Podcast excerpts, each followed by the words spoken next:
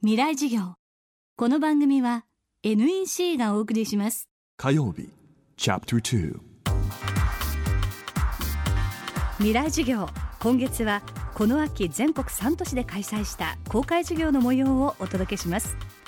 今週は東京大学名誉教授で解剖学者の養老孟さんの講義です。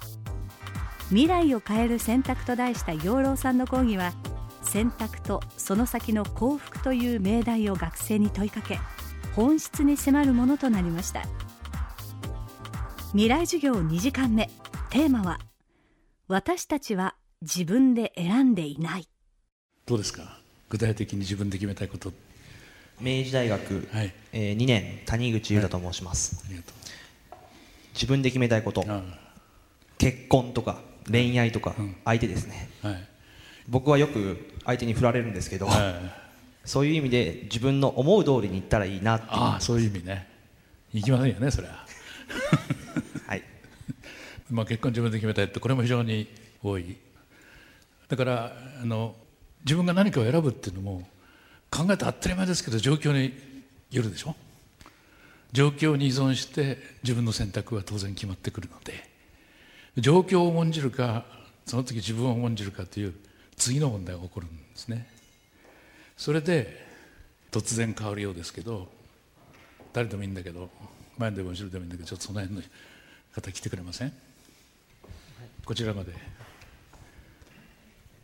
今どっちの足出しました？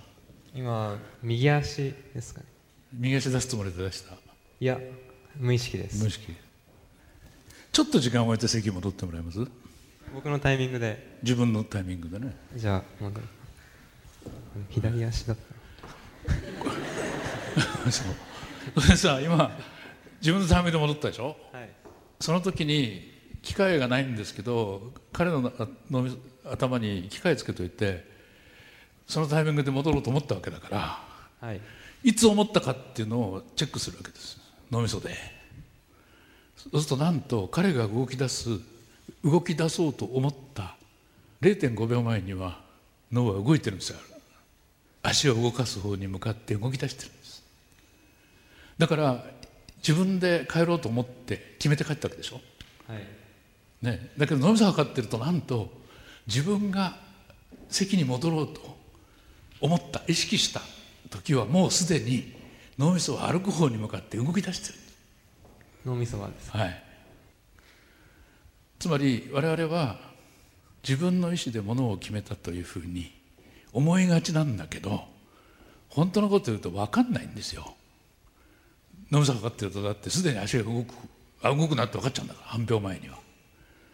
だから意識というのは基本的には後追いなんですね。選択についても。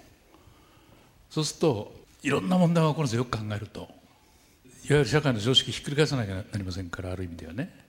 でそういうふうに考えた時にしかも不思議なことがいくつも出てくるんです。どういうことかっていうとまず第一に我々はものを選択する。だけど悪いことはしちゃいけないとか止めるでしょ。君らもあるんじゃないですか。本当に腹が立ってあの野郎ぶっ殺してるとか思った。思うのはいいんだけど本当に殺すといけないんですよ。ということは思ったけど止めたんですね。だ止めることは可能なんです。でしょ。そう思うとなんと脳みそが勝手に動く動き出しちゃうんだけどどうも止めることが可能じゃないか。我々が意識意識的にできるのは禁止だけじゃないかっていう。乱暴な考え方もできるわけです。そしたら頭が動いちゃってるのにそれどうやって止めるんだろう。そうするとよくごく普通に言うのは意思で止めるってそうですね。脳の中で動いている電気的な活動を意思が止めるんだったらこれってほとんど超能力じゃないんですか。ね意思というわけのわかんないものがどうして物理的な現象を止めることができるんだっていうことを調べ出したらわかんないんですよ私も。ということでかなりの難題が残ってるんですこの選択については。そっちの面から見ると。だから皆さんが何かものを決めるというのは決めたと自分で言ってるけれどもそれはどうもよくわからない。でそこはいまだに疑問に残ってるんですよ。養老孟さんの講義の模様は完全版ビデオポッドキャストで配信しています。未来授業2012で検索してチェックしてください。またこのサイトでは茂木圭一郎さんロバート・キャンベルさん北川智子さん福岡伸一さん小山君堂さんの公開授業の様子も見ることができます。未来授業明日も養老孟さんの講義をお送りします。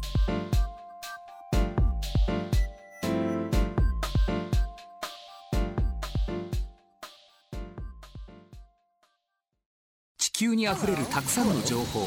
数字も文章も動画も感情も。そんなビッグデータを集めて組み合わせて分析して新しい価値を創造する。それが NEC のビッグデータソリューション。情報をもっと社会の力に。NEC 未来授業。この番組は NEC がお送りしました。